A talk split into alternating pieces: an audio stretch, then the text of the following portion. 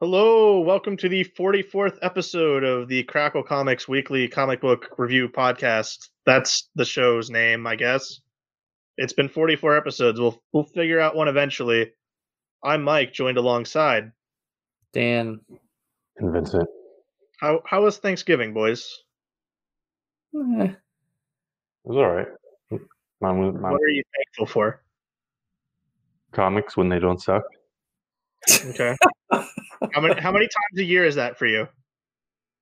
60% of the year. Out of 52 weeks, probably like, I don't know, a quarter of them. Okay.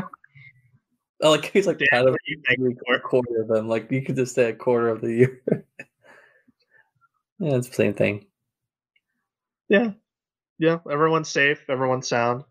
It's good. It's a fun week off, and then uh we come back to a pretty huge week of books like King in Black, the the Justice League Endless Winter, uh Batman Catwoman. So it was a pretty huge week to come back to. But there was an event that con- concluded last week uh that, you know, we've covered well, Vince has covered, you know, the previous what 17 parts. So it's only fair if you uh conclude the first, you know, I guess the last three parts of X of Swords. So we'll we'll start the show with uh, you doing a X of Swords recap. Yes. And for what it's worth, I never 100% understood if it's X of Swords or Ten of Swords. I don't really care though. So this is the final three chapters of this 22 part epic X Men number 15, Excalibur number 15, and Ten of Swords, X of Swords, Destruction number one. So I'm just going to combine them all essentially. So Apocalypse fights his wife. That's the final challenge in the tournament. He wins, but he doesn't end up killing her. So then she puts back on her helmet and summons her horde of evil, hungry thingy jiggies.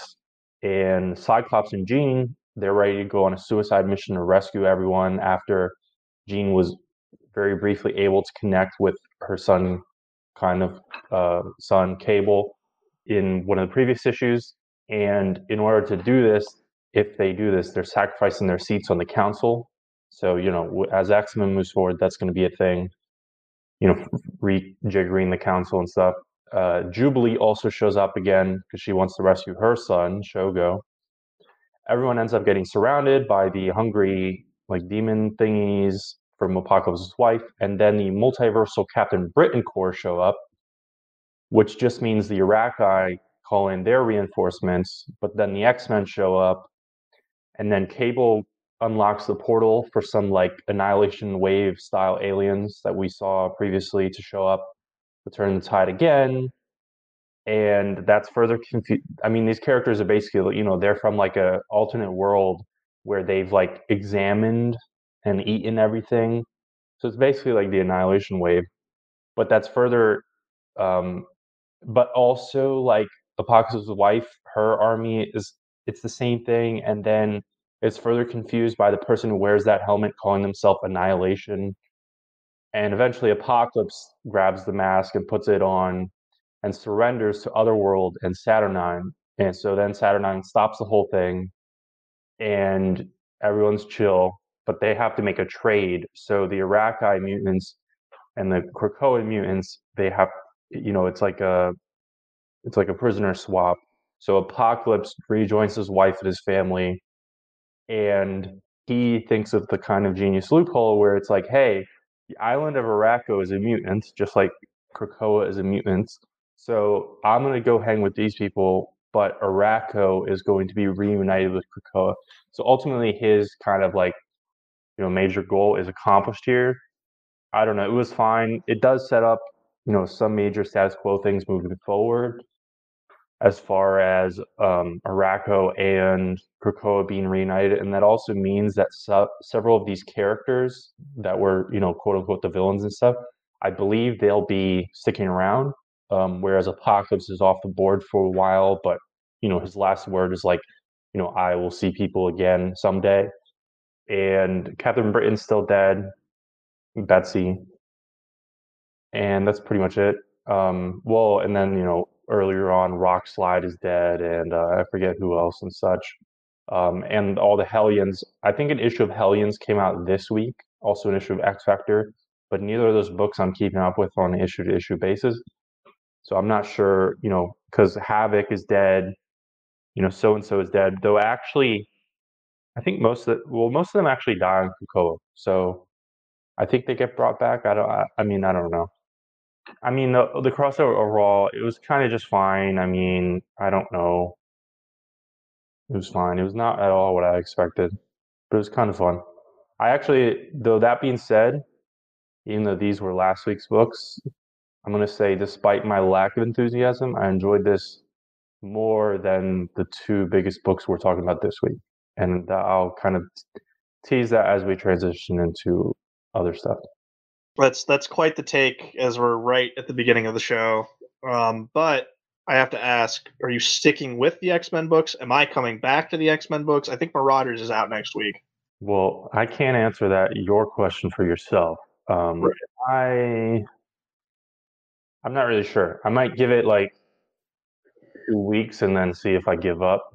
Um, because this does like you know the status quo moving forward is not 100% clear and it's also kind of interesting and like i i, I was enjoying those books um Yeah, I like Marauders a lot, and it looks like, at least from the covers, like they're picking up the uh, the the plot lines that we saw. so i don't know i think i'm going to continue All right, well, with, with that, we'll get into uh, the Batman corner here with the 104 and then Batman Cat one. Yee. So our first DC issue is Batman number 104, written by James Tynion, art by Ryan Benjamin and Dave Danny Miki, uh, Bengal and Guillem March. Apologize if I butchered anyone's name there. A lot of creators on this book, so that's always good to see. Uh, Batman is being stitched up by Ghostmaker in Arkham while Nightwing is busting up a robbery. And Nightwing provides some context to, I think, I guess that's Barbara. I'm not really sure. I forget from last issue, but he's talking to her about Batman and Robin's like first interaction with the Ghostmaker. And we kind of get some backstory on that and like how Batman and Ghostmaker were kind of like raised, I guess, together in martial arts and learned together. And once Bruce saw what Ghostmaker wanted to do with Gotham, uh, he kind of like fought him, and then they went their separate ways. I don't know, amicably, I guess if that's the word. Uh, back in Arkham, Clown Hunter and Harley Quinn wake up because all three of them were kind of taken hostage by the Ghostmaker. And after some arguments, uh, Clown Hunter actually breaks free from his like stretcher that he was strapped on and holds a sword over Harley's throat, which is where our issue ends. So I wonder if the clown hunter is going to kill a clown. We'll have to wait until next issue. Or, cl- cl- yeah, we're gonna see the um, clown hunter is gonna kill Harley. But yeah, I don't know if I want to stay on this book. Uh, I think we both decided we're gonna stick through this arc, but nothing really interesting this issue to me. Uh, just some more backstory, and I don't know. This guy doesn't really appeal to me that much. So Yeah, I, I I've been critical of the the James Tynion run a lot. I just yeah, there's something about it that I'm just not liking. And then you know Ryan Benjamin, Danny Miki, Bengal, and then Guillem March all on the issue. I I don't know why there's like four artists on this book. And then you know we got the cool Jorge Jimenez cover, but at the same time, like there's four artists on this book. Why aren't there just one? Clown Hunter's not that great uh you know he's putting them in the situation of clown hunter can kill harley so batman has to stop him. That's how clown hunter will prove that batman's you know methods are wrong or whatever. I i'm still banking on that clown hunter is going to end up becoming like harley's little sidekick or something the way they've been playing off each other. At least that's what you know i'm thinking because there's no way clown hunter gets turned into another you know Bat- batman sidekick that we don't care for. It's just that that's like he doesn't need another sidekick, you know. So though I'll say this, Dan, uh, for pure speculation, you know, in January we're getting Suicide Squad relaunched, and Harley's not part of the team, and that'll be the first time since 2011 that Harley isn't part of the Suicide Squad. So maybe she does die here. She probably won't though. Like she definitely isn't, but you know, something to think about. But yeah, this I'm I'm gonna give this the arc and see what el- else he has planned because this feels really filler. But I, I don't know, man. I just yeah, there's something about it I just don't like. Too many hens in the hen house. I don't know what it is. Yeah, um, it's not good. But we'll we'll get into Batman Catwoman, where I'm sure Vince and I will will we'll talk about this. This is Batman Catwoman number one. Tom King, Clay Mann, Tomomori. Uh, don't know what you guys thought, but uh, this was definitely the Batman book I've been waiting for uh, for a while. Uh, I'm going to say first off, Clay Mann's art here is gorgeous. I think he's upped his game on everything here from what we've seen from the beginning of his Batman work and now. Uh, I think this is simply a masterpiece. It's just beautiful artwork here with the Tomeu Morey's colors. Uh, I am curious to hear your guys' takes on the more experimental transitions here, as uh, we're we're going with three running timelines, but I feel like they're very creative and keep the flow with the book. But I did have to like adjust to it at first because you know there's no panel breaks; it's kind of layered on top of each other. It's experimental, but I think it's cool and looks. I mean, it depends on you know your mileage may vary on that.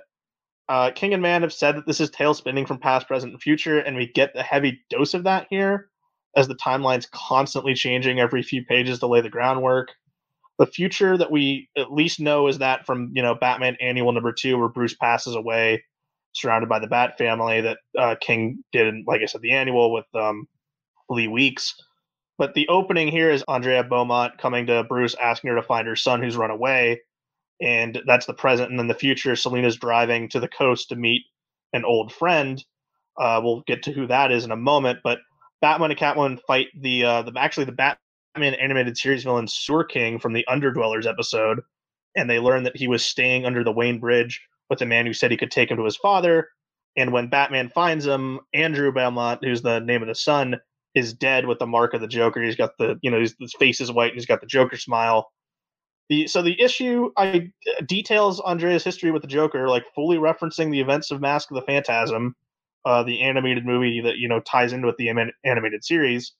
So like it, you know, this is Black Label. They're adopting that here. Um, that fully happened the way it happened. It looks like.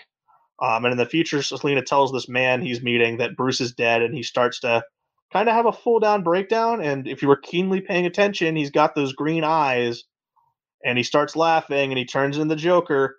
So since Bruce is gone, he's not there to stop Selina from what she's going to do to him for what he did to Andrea, as he kind of begins to morph back into the Joker uh, with his clown laugh. And it looks like it, it seems that uh, is going to kill him since Bruce isn't there to stop her now.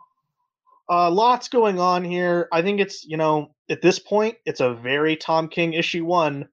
So strap in for eleven more parts of this. Get off now if you don't like this, and if you don't like Tom King's Batman, you're probably not going to enjoy this.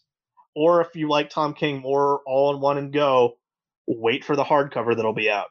There's a lot of callbacks here to the movie and like just the framing of certain sequences, like the ones with Alfred's rip right from the movie. Uh, a lot of animated series callbacks here. Um, I think it's a beautifully spun web for me. I'm excited to see where it goes, but like I said, if you're not like if you don't like Tom King's Batman, and if and Dan, I'm curious to hear from you because like I think we were in the same room when Mask of the Phantasm was playing, but you told me you weren't paying attention. So I don't know how you know you're much familiar with you know that movie and what's going on, but you at least read you know the latter half of Tom King's Batman, but I don't think you read the annual, so you're not even familiar with like the future that's already been set up in like different places here or there. Uh, Vince, I know you haven't read at least that issue and seen the movie, so let's let's open it up to a little panel discussion and see some thoughts here, gentlemen. Vince, you want to go first? Do you want to let Dan go first? Because I feel like it's going to be mostly you and me uh, back and forth here. I think Dan Dan should go ahead. Yeah, I'll just squeeze in my little two cents here. Uh, so number one, I definitely am going to read the second issue. Definitely want to read more about this. I don't know. There's just something about these these characters. I, I like the chemistry with the two. There's a lot of cool moments in here where I don't know. I just bought into the chemistry that this book is trying to obviously emphasize and go for. Um, I did not know about the Sewer King being a uh, Batman the Animated Series villains. That's kind of cool to see that in like a mainstream comic, I guess, or series here. I don't know. I'll, I'll see how it is, but I like what I see so far. I do like the little theme with like Silent Night playing throughout the whole thing, kind of appropriate because it's December now, so that's kind of cool. But uh, yeah, that's really all I got. I thought it was good, so I'll let Vince jump on his fan, on his soapbox. Well, I mean, I actually don't. I don't think that I have a ton to say about this, but first I'll have a question. So Yeah. the sewer, the sewer king th- there uh, here. Yeah. Um, so I believe he was created for the show. Maybe I think that's right. Yeah, he was created for the show.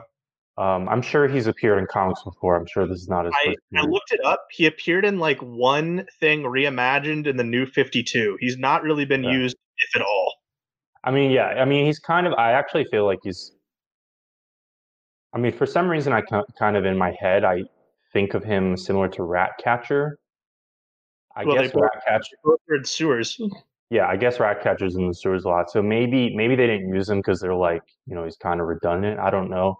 Well, they Um, used it because the the sewer king has like his army of kids in the sewers with the underdwellers, and then that's why. Well, here, well, here's the thing. Here, so he's talking to Selina about this his, history they share.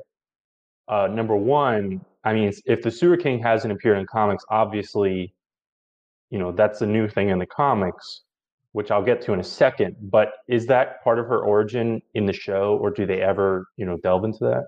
no, it's the the whole thing with the sewer king references her son, who's never referenced in the movie. That's that. No, no, no. But I'm saying what I'm saying is the Sewer King references that Selina used to be one of his kids. Oh, oh, that. book. I think that's a thing for here.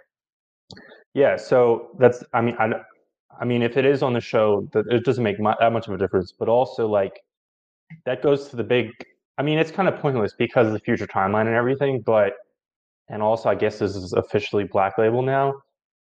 And this doesn't matter or maybe it does, but this book is not canon. I mean from the future oh. level, but also if it was canon, kind of low key Tom King is changing Catwoman's origin, which is a huge which is kind of a huge deal. I'm not But it's super mad at it, but it, it's in, it's it's interesting to to uh, consider. But I mean, it doesn't really matter. This book's not really officially canon. I mean, I don't think there is a canon of DC. Yeah. Um, I guess going to the canon thing, at least what they've said in interviews, it's the same thing that they're kind of leaning towards with Three Jokers, where like elements can are probably going to be taken. Like it's all based on sales. You know, whether you like Jokers or not, it sold a lot. So someone eventually is going to take those elements and make part of it canon. Just with the Well- same it's going to happen with this. Like and with King, the the ambiguity of it is is exactly the same as uh, Rorschach as well right now. Um, it is interesting that he's, you know, he hasn't been on an ongoing title in at this point it's a while, um, and there's going to be this window where King is has three of these twelve issue Black Label books going at the same time, which is kind of interesting. Yeah. because this is kind of his brand, and he's now, you know, he has three at the same time. Um, I mean, the art is fantastic. Like, I'm not gonna, you know, nitpick Clay Mann at all. It was, you know, stellar, everything, and and you know, coloring. I think is- does Jim Lee better than Jim Lee. I mean, it's not. I mean, he doesn't look like Jim Lee. I don't think he looks like Jim Lee, but kind of the general aesthetic did. and stuff. his Batman looks like him sometimes because they both gives him the stubble. It doesn't look that much at all like now. It, they, it's changed a little bit. Yeah, I mean the designs and stuff, but I'm just saying, you know, it's not the same. It's not a similar style, really.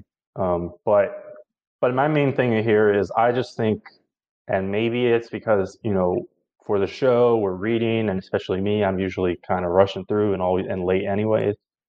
Um, I read a lot of these things last minute, um, but but like I and I think maybe he maybe he's maybe he's actually executing it well on a technical level, but the three parallel timeline stuff and the constant scene switching and not, you know, I'm not talking page to page. I'm talking you'll have one page you'll have you'll have like three panels in a row that are all different timelines and stuff.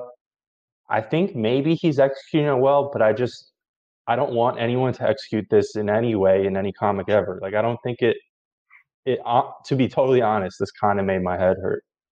And I don't think I don't think it's because I'm stupid. I just don't I don't really think this is a super, you know, great way to pace any, you know, really any story.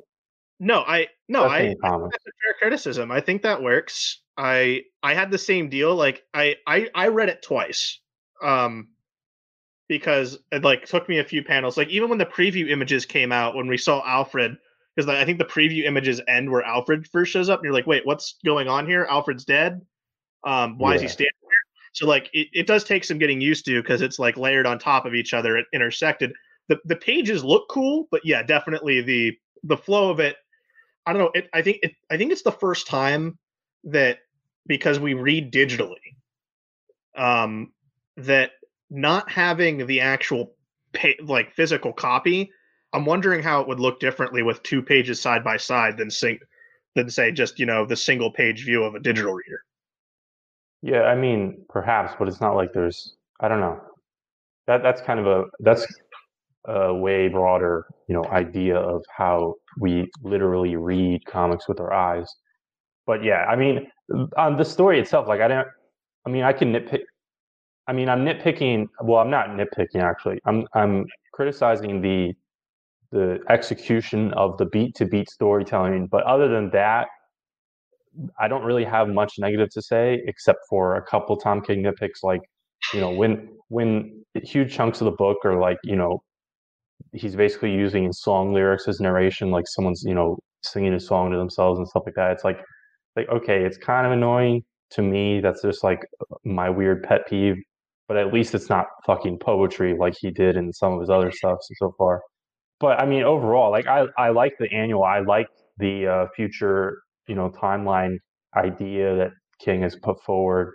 Um, I don't fully understand, you know, the whole chronology of the Joker, which is perhaps introduced here for the first time.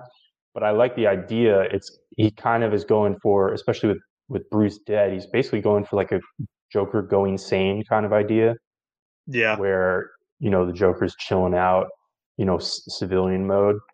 Um, also, as, in addition to the Catwoman retcon, which doesn't matter because it's not canon. Um, also, I don't think we saw in previous peaks in this future timeline. There's a quick throwaway line that Helena Wayne in this timeline is gay. I don't think we Yeah. knew that. we didn't um, know that, but like whatever. Yeah, I mean, I, it does. It doesn't matter. You know, I'm this is an alternate like, timeline of an alternate timeline. Yeah, I just hope we see Helena in the series show up. Yeah, I you mean, with like one panel or so. Like Yeah, one, with- one in costume, then one out of costume. With the structure of this first issue in particular, you know, I have no fucking clue where this series is going. Yeah, same. I have no No. clue. And on that note, I, I think I'm with Dan, and and I obviously with you. I think I am going to keep reading this, um, but I don't know if I'm going to like it overall. But the but the tragic thing is, I I don't not like it based on the story or anything. Oh, I thought you were not going to like it based on the story. No, That's what, no, I I really just don't like this based on the way the story is arranged. Yeah. I really wish, like, I honestly think if you just, you know, cut up this book and put it in, you know, at least closer to something else where it's like this full page is this timeline, and then here's a caption where we're transitioning. yeah. I think, it, and and it's it you know it's subjective, but I well everything's subjective, but I think I would enjoy it a lot more that way. No, it, that's a fair criticism. It's it it's certainly a different style to to the way it's done. Dan, did how how did you feel about the the transitioning timelines kind of rapidly? Like, was it hard to adjust at first for you? Like it was for me, and it definitely was for Vince.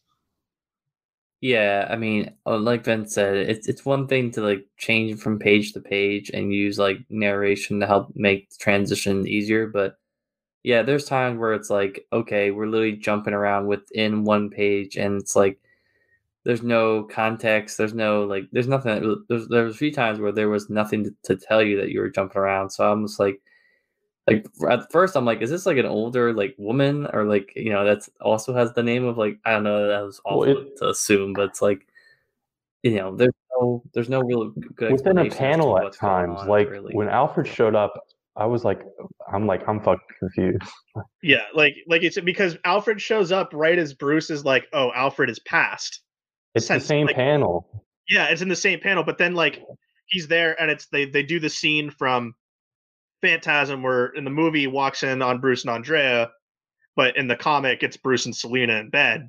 So it they do the same kind of thing. He brings the food and he's like, "Oh, they're doing their thing. Let me leave."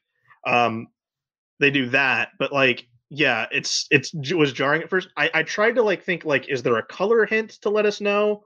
Because most of the scenes set in the present are like at night with blue, but then that doesn't work because the first scene is Bruce talking to Andrea and it's next to the fire, so there's like very reds and oranges and then all of the stuff in the future is in that you know coastal town that Selina's at, and it's bright and sunny. So at least with that, I was like, all right, bright and sunny, old Selina. That's the key of okay, future. But like from past to present, and now to be fair, past is like definitely the least timeline we've seen here from the first issue. Um, like there was no like trying to juggle hints here or not or anything. That was the the most you know complicated version of it. But I mean, final thoughts on this? Like, I liked it. I think we're all continuing with it, but we'll see how it goes. I, I none of us know where the story's going. Yeah, I'll I'll just make one quick weird comparison that I've kind of been going back and forth on in my head. This kind of feels, and obviously King has been experimental with format with storytelling, um, but this issue it kind of feels like I'm reading a Christopher Priest comic in certain ways. Yeah, I can that see was that. like the weird comparison I was thinking. Of. All right, but we can move along. Uh, I'd say as a final criticism, I'm not super stoked about more Joker, but that's just because of all the other content. Is in, in a fairness to King, he hasn't really used the Joker that much. Yeah, and Clay Mann's kind of going for like the uh, like the beach Joker killing joke kind of vibe, and yeah. uh, he draws the Joker pretty well. No, his his his Joker when he shows up in King's Run is like legitimately terrifying. So, I all at that. Uh, Black Widow had a hell of an ending, Vince. Well, I don't. Well, this yeah, this issue had an ending. Uh, there's an issue to come, I believe. Um, actually, I think it's ongoing. But yeah, Kelly Thompson, Elena Casagrande, and a special appearance with artist Carlos Gomez in some sequences. So Nat isn't dead. That was kind of the tease at the end of the last issue. She gets her memories back and now has to escape with her husband and son. Yelena helps them, and the villains, after one of them sabotaged their whole plan, they're basically stuck here. So their new plan is to try and truly kill uh, Nat. And then we get the backstory dump from Nat, where she explains to her quote unquote husband, "Hey, uh, let me tell you who I am and what happened here." So 14 weeks ago, she was tranked, and he was also kidnapped. Subject. So we don't really get any backstory on him. I don't think it matters. He doesn't really have any backstory unless they want to pull a huge twist on that level later on. They both have these implanted memories of this long life together and, and history and education and jobs and everything like that. And Stevie is a is a test tube baby. And I feel like I was like I it doesn't matter, but like I wanted just a one or two more sentences of explanation about Stevie because it's implied like they've been together for at least a little bit like a month and stuff. So Stevie, you know, they've seen him age and grow and stuff like that. I don't know. I wanted a little bit more explanation there.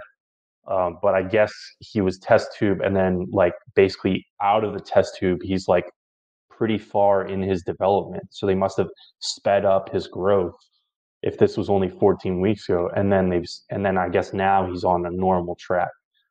Um, so they, they end up in a safe house and Hawkeye and Winter Soldier loop in and then we get essentially kind of the train hitting the story sort of um, this is me kind of exaggerating things um, retcon isn't the right word but here's how you know kelly thompson basically creates the hole to get out of this you know the premise for this series how to untie the knot that she's created um, where natalia basically says hey you have to take this baby and never see me again. You can't even think of me. You can't you know I never existed in your life, even though we have, you know, technically this biological child between us, which we did spend serious time together and with the child. So suddenly this book is being written by Joe Quesada, or at least that's my, you know, hissy fit version of it. And like, uh, whatever. I mean, she's a super spy. She deals with Hydra and stuff like that. You know, she's not Spider Man necessarily, but you know, Spider Man's dealing with Carnage, which is kind of, sort of, sort of relevant um, to a book later. But like, like just figure it out, Black Widow. Like you can have a husband and this baby. Like is and you can still be a superhero. Just you know, Kelly Thompson, just figure it out. Not that big of a deal. Superman does it, and that's referenced in you know, Black Lightning does it, and those are referenced in a book we'll get to later.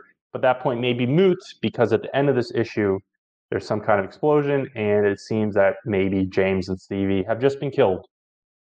Uh, I would be surprised if they have actually just been killed at the end of this issue, um, though that would be a very easy way to clean this slate.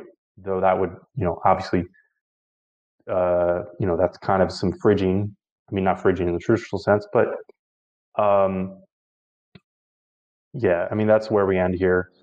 Carlos Gomez, I think he's a nice contrast to the flashback scenes, or at least half of them. I think he's really good in the in the ones that are superhero related.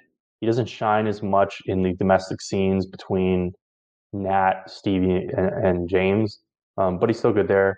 But he's kind of getting typecast hard. I think it's funny that they pulled him in to guest some pages on this book because kind of his breakout. You know, I don't know what he did before this. I, he's obviously a foreign artist. I think he's from Spain, but his breakout mainstream book was Red Sonja, and then he did Amazing Mary Jane, and now he's doing pages in Black Widow and obviously he doesn't color his own work. So his three biggest projects to date, I think he had some weird other Marvel thing in between or something, but it's all redhead chicks, which I think is just coincidentally funny. Um, and then I just want to point out that there's a splash page of her of Black Widow kind of considering all the villains and people who could be involved in this plot. And there's some oddball choices on that page, like Elektra's on there. Like you know, is Elektra going to try and and and that's actually you know also kind of sort of relevant to a book later, um, especially when they get to talking about that book. You know, is Elektra going to kidnap Black Widow, implant memories, create a baby for her to to get her off the board, and then Ultron's on that page. Like, is Ultron pulling this plot on Black Widow? kind of funny, but this book is you know, pretty good. I'm kind of wary about how the developments move forward with James and uh, Stevie, but I'm also not like a super humongous Black Widow fan with like, you know, 700 issues of development into the character. So I'm not going to freak out, you know, if James and Stevie disappear from this book. Um, but it's kind of a lazy writing in in a sense, to be honest. I agree, but also like with Black Widow, like I can buy that, you know, she's a super spy. People do know who she is, and there always someone is tracking her. So like she was doing it for more the protection of, you know, her husband and uh, the kid. But it, it also to, to to talk about your one criticism, it seemed that they were at least, you know, given implanted memories or something. So that's that's what that seemed like. But you know, the Elena Casagrande art, man, still good. Those fight sequences are really, really good and then you know i that was like one of the that was a huge shocking ending to me for like okay they're gonna get off the board. No then they just get mortared to death. At least you know it seems that way. I it's hard to you know buy that as a death because it is so shocking but you know with the looks on everyone else's faces in the room like holy shit is the is the kind of the you know it helps me buy that maybe they are dead. Like that's a huge like deal to happen in only issue four but you know i enjoyed the book. Daniel? I think this is a good escalation of like what we've already seen and a little bit weird to like see hear that like this whole thing was just like a, a test tube and like brainwashing kind of like is i don't know. I guess it was only four issues for that to last that mystery to last until we kind of found out what it all was about. And now it's just like okay now we can get on with the actual black widow story whatever that entails going forward. But i don't know. It's kind of kind of a letdown. There wasn't more to that type of that, that that backstory there, but I guess it is what it is. I guess they wanted to get to a point where they can start actually using her as a character and write off all the extra characters that we have in the book. Well, it like, definitely gives some motivation for it. It's um I don't think but like I said, I don't think they're gone forever. I think there's something else going on here. Maybe they have powers. No, maybe. We don't know yet. Could happen. Um but I think I, I think this is one of the books, by the way, that's like off the slate in like February for solicitation. So I don't know what's happening with this book. This might be like, you know, one of those ongoing that's only like you know one trade long. Who knows? Or they like relaunch it after. We'll see. But uh, I mean, I hope it doesn't end. I am enjoying this. But uh, more Marvel snapshots, Dan. Yeah, so our next issue is Civil War Marvel Snapshots number one, written by Saladin Ahmed with art by Ryan Kelly. So in Toledo, Ohio, a couple of Samus looking shield people show up to arrest a hero by the name of the Helper.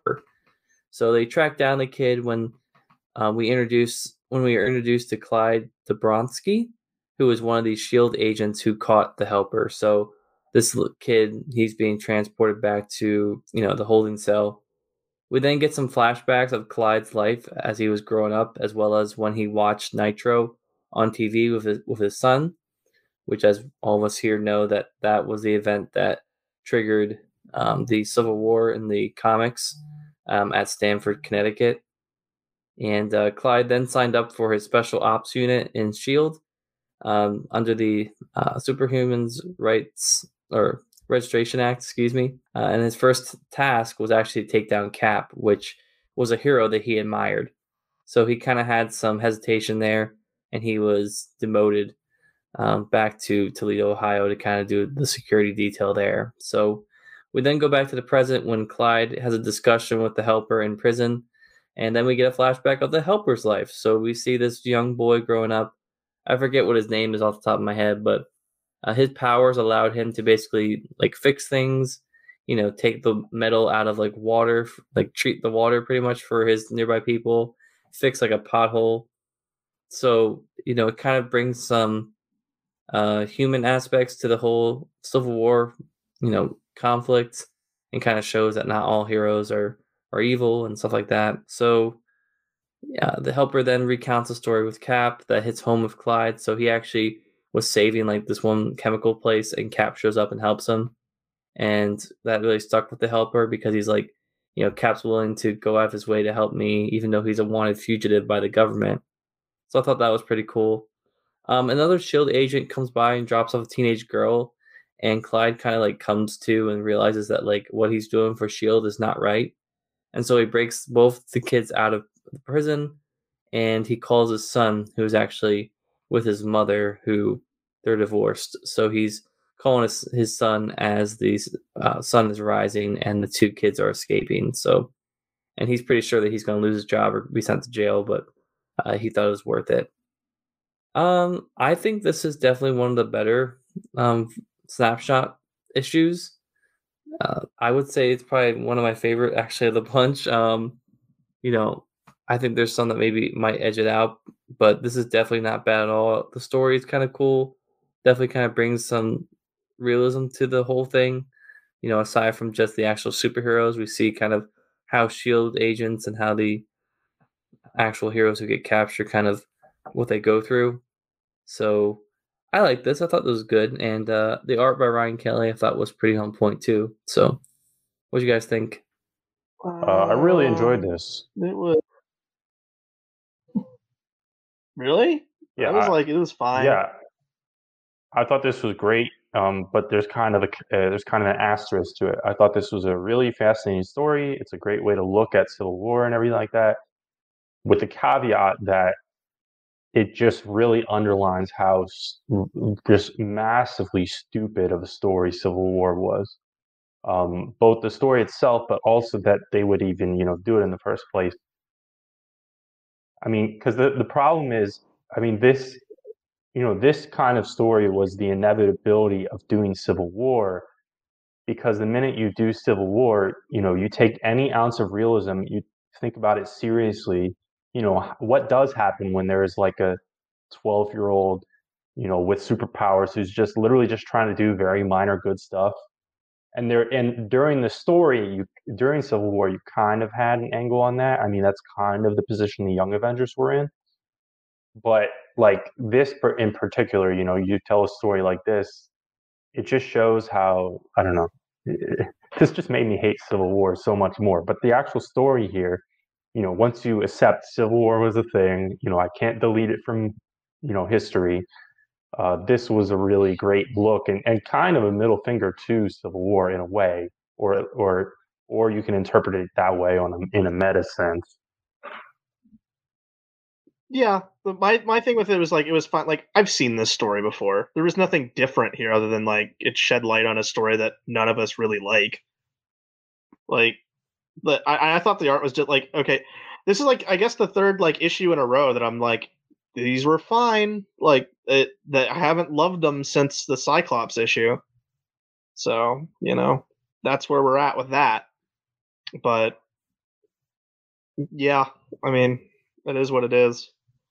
I, I don't know what the next one is. but I think this was was a, was an addition. I don't think this was originally in the bunch, but um, you know that all it does is make me think of like the one Marvel house ad when Civil War was going on, where it was just like the little girl flying in the sky getting uh, reprimanded by these Shield agents, going like, "Are you registered?" And she was like ten, so it's like you're gonna make a ten year old register because it has superpowers. Yeah, it's like you said, it brings up all those those questions of logic back and realize why that story doesn't really work. But with that, I'll talk about a, a book that's just big, dumb, stupid fun, but damn, is it fun and enjoyable. Um, and DCeased: Dead Planet number six. Tom, this is Tom Taylor, who I believe celebrated a birthday this week, so happy birthday, Tom Taylor, and then Trevor Hairsine. Uh, which you know, not much to say at this point. This is the second to last issue, uh, and I'll say, hey, the good, uh, the heroes have found a cure for and synthesized it um, for the anti-life virus. Uh, the bad is the pe- the Penguin and Professor Ivo have unleashed their army of Amazos, destroy all of the anti-life on Earth. Uh, that pe- people, you know, that they're trying to that the heroes are trying to save. So now it's kind of like a race against time to cure as many people as possible, so the Amazos don't target them. So they get Wallace West, who's like the last Flash that's left alive, uh, to start racing around the world and try to, you know, spread the cure around as fast as possible. And then also Trigon's coming as we've seen that being built up, and then John Constantine has to put kind of his shadow pl- his shadow pact plan into full effect as Zatanna discovers it. So with the help of Phantom Stranger and Etrigan, they take the helmet of Doctor Fate as kind of like their last weapon that Constantine needs. So he's got the cloak of Ragman, the staff of the wizard Shazam, and the crystal ball of Madame Xanadu and the spear of destiny. So he's like souped himself up with all the super magical items in the DCU and now he's going to go head in a suicide mission to go try, try to stop uh, Trigon from invading the Earth and uh, taking it over. Uh, really great plotting here by Taylor, who's having everything build up in impact and kind of, you know, culminate here in the penultimate issue, which uh, I think I don't know if we're going to get near the end of the year. We'll talk about favorite books of the year, but th- I think this is very entertaining and easily one of my favorite books, if not my favorite book in uh, DC in 2020. So I'm very excited to see how uh, he ties it all together with the ending, and then we'll see what's next for Tom Taylor at DC. Um, but Daniel, let's talk about Daredevil. We missed issue 24 last week, uh, but it ended with Matt Murdock going to jail. So he's in jail now. And uh, Marco Checchetto returns in issue 25. So, well, we'll see what's what's next for Matt Murdock here.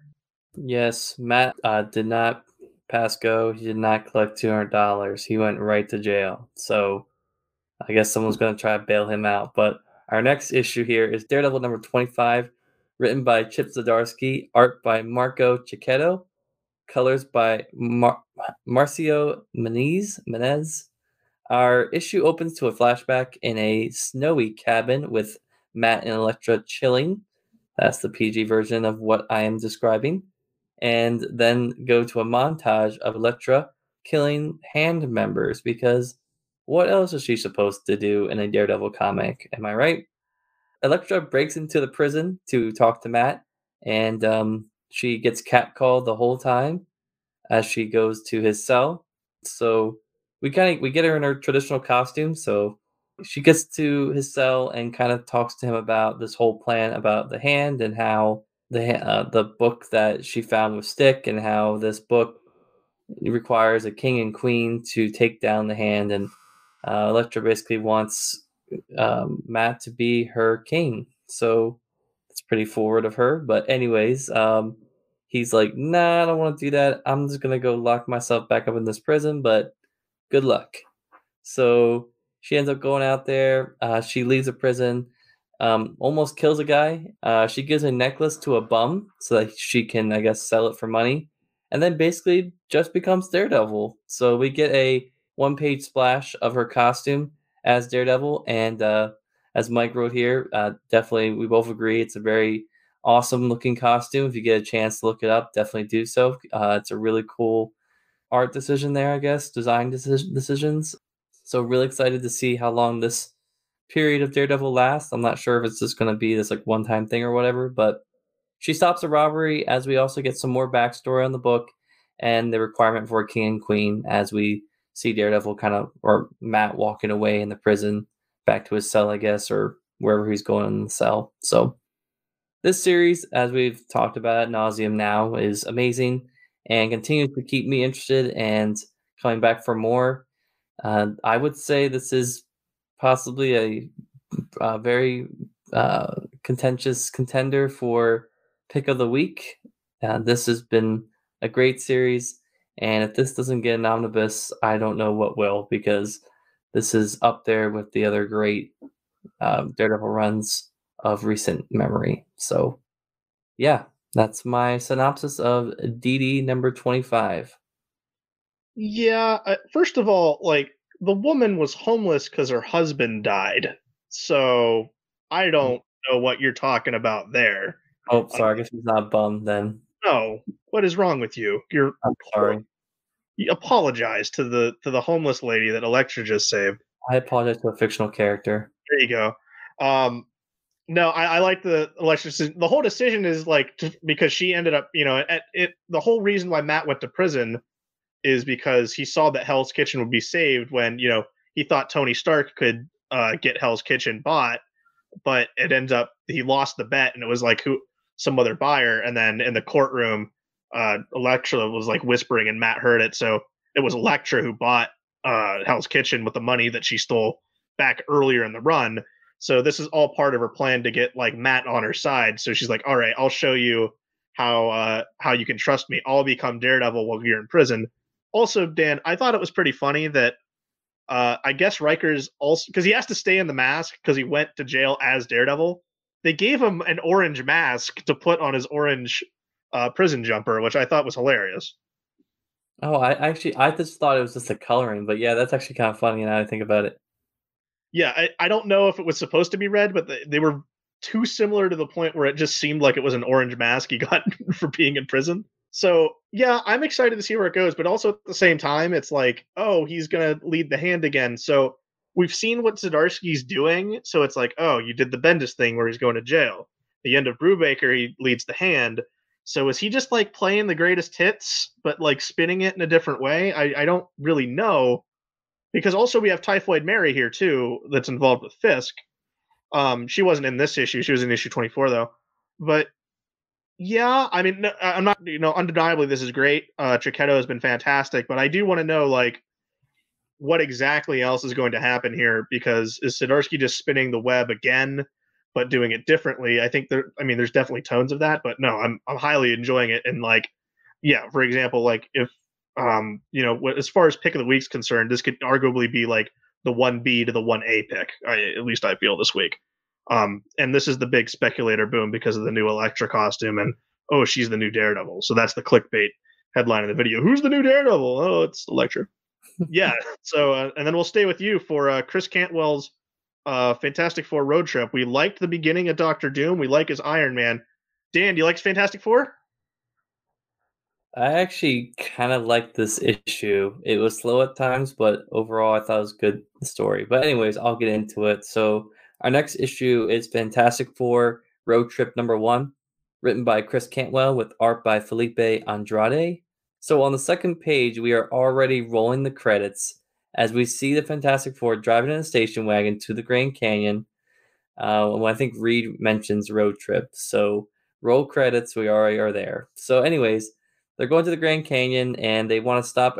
Not they. Reed wants to stop at a crater to gather some dirt samples, aided by Franklin's powers, who we kind of get some backstory on how he didn't really like doing that um, later on once they get to the cabin. But uh, anyways, the group gets to the cabin. They go to sleep. Then uh, Reed stays up till like two thirty eight in the morning, I think, to do studying. Which, I mean, for somebody who is on vacation, like why the hell would you stay up that late? But anyways, uh, I guess that's Reed for you. So, anyways, the next day, Ben and Alicia stop by the Grand Canyon. Valeria and Sue go out and like kayaking and stuff like that. And during this like whole thing, I think also Reed and Franklin kind of stay at the house and just chill and do their separate things. So during like this time out, like the things like rocks start to fall off his body.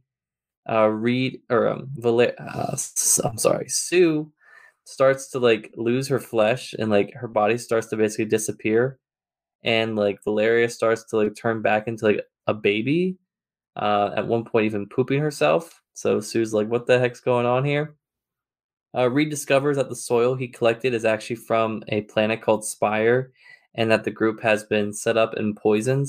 So basically, this is like making all of their like powers go nuts. And Re- Reed is also like melting. So like instead of stretching, he's basically melting apart, which is kind of interesting to see. I mean, the art here by Felipe is actually really cool. Um, you know, there's a lot of like cool moments with like the art where they're just like all going nuts and like their like cabins going crazy too. It's like turn all different types of ways.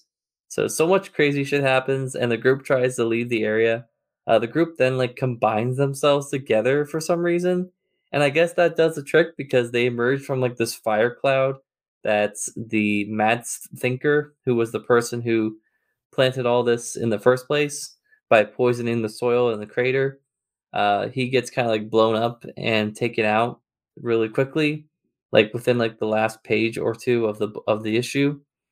But um I kind of liked it. I thought like I said the pacing was kind of good. There was some times where I felt like it was a little bit slow, but and the art was very unique, very interesting for this type of book.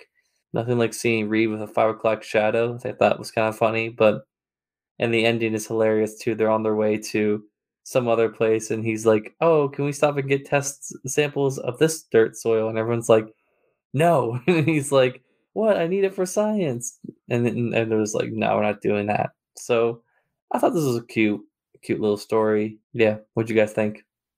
No, this is a real fun one shot. The Felipe Andrade art was terrific. And then uh, uh, I think this is a three for three for us for Cantwell. We like Doctor Doom, even though we fell off of it. We really like Iron Man, and then we like this. So at least, well, me and you like this. Vince will give his thoughts in a second, but I think he liked it as well. But no, this was this was really fun as far as like a throwaway, you know, one shot, this was really, really good. Yeah, I really love this on on the body horror angle, and also I think Cantwell gets all the characters' voices pretty well. Um, on the nerd level, I think this takes place sometime after 18, but before 21 in the main series, because the Empire the Empire kids aren't here with uh, you know Thing and Alicia, and Franklin still has. More importantly, Franklin still has his powers. I there there's a cross section page that shows everyone doing their own thing in the house, and that's just like a perfect page. Like I might have to check the uh, the the uh, dimensions on that and stuff, and see if I can you know work it as a a phone background or something. Um, see what that looks like. But overall, I, I thought this was perfect. I mean, I think this is. Uh, I'll reveal later, but I think this is definitely a, a contender, one of the best books of the week. Yeah, I think I would agree. It's it was up there for me. It was a welcome surprise, uh, too. I mean, I, I thought it was going to be good. You know, liking Cantwell's stuff, and then Dan, I, I I'll ask you: Are you excited for the Doctor Doom and Iron Man team up to save Christmas for the the upcoming King in Black one shot for Christmas time? The hells yeah! I'm very I'm excited for that. I love team ups with Doom and Iron Man. No, this is this is really really good, and yeah, Vince's that that that cross section page was just simply gorgeous. But uh, we'll we'll stay with him as uh, hey, Firepower came out this week too. Yes, Firepower number six by Robert Kirkman, Chris Samnee, Matt Wilson. So the old dude who showed up at the end of the last issue, he is here, jumped through the window. He gets in a huge misunderstanding fight with Owen, our main character, and then basically drops an info dump on him I, a lot of this is related back back to the prelude that both Dan and I didn't read, um, but it's about the different clans and allegiances, and there's a literal dragon involved, and then the bad guys crash the party, and they seem to kill the old man, but just like in Black Widow, I highly highly doubt that, or or maybe he's dead and there's some ninja thing that comes gets him back alive.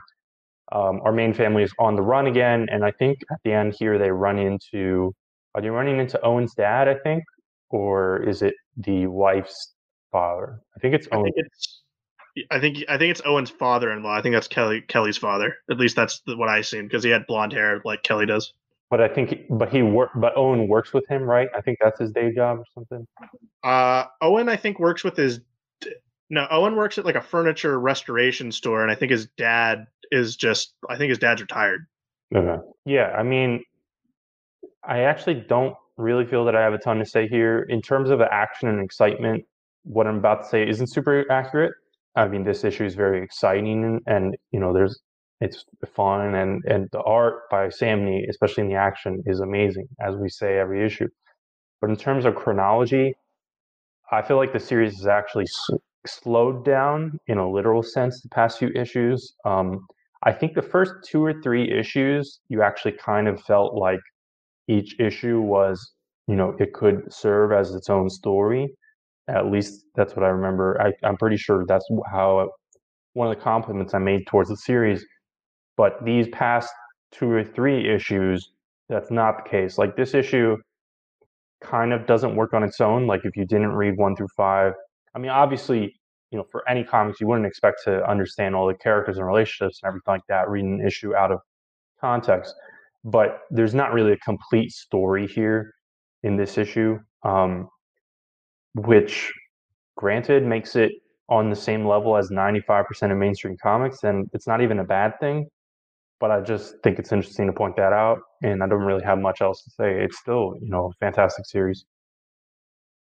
Yeah, this is, by the way, this concludes what would be the second trade because the, the the OGN is labeled uh, volume one, I believe, or it's either volume one or volume zero. So essentially, this is volume the end of volume two. Any way you look at it, and yeah, the last two three issues, um, it, it's been a lot of action and not a lot advancing and I'm kind of now flirting. We I talked about this the way I, have read Robert Kirkman. I think this is might be the get off point where like, okay, I'm roped in. I'll go back to it when it's you know done and they throw those compendiums out or hardcovers or whatever way they're going to collect this, and uh, maybe I'll jump in again that way.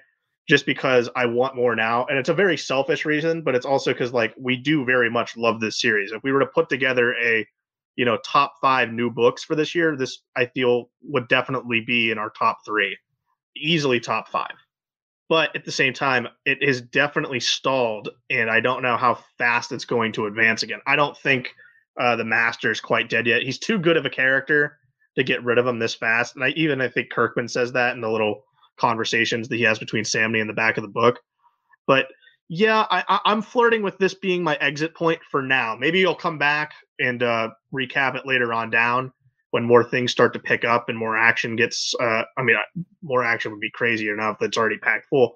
But like when more plot advances, maybe I'll check in. I don't know yet, but this is definitely the the part where I'm thinking about it.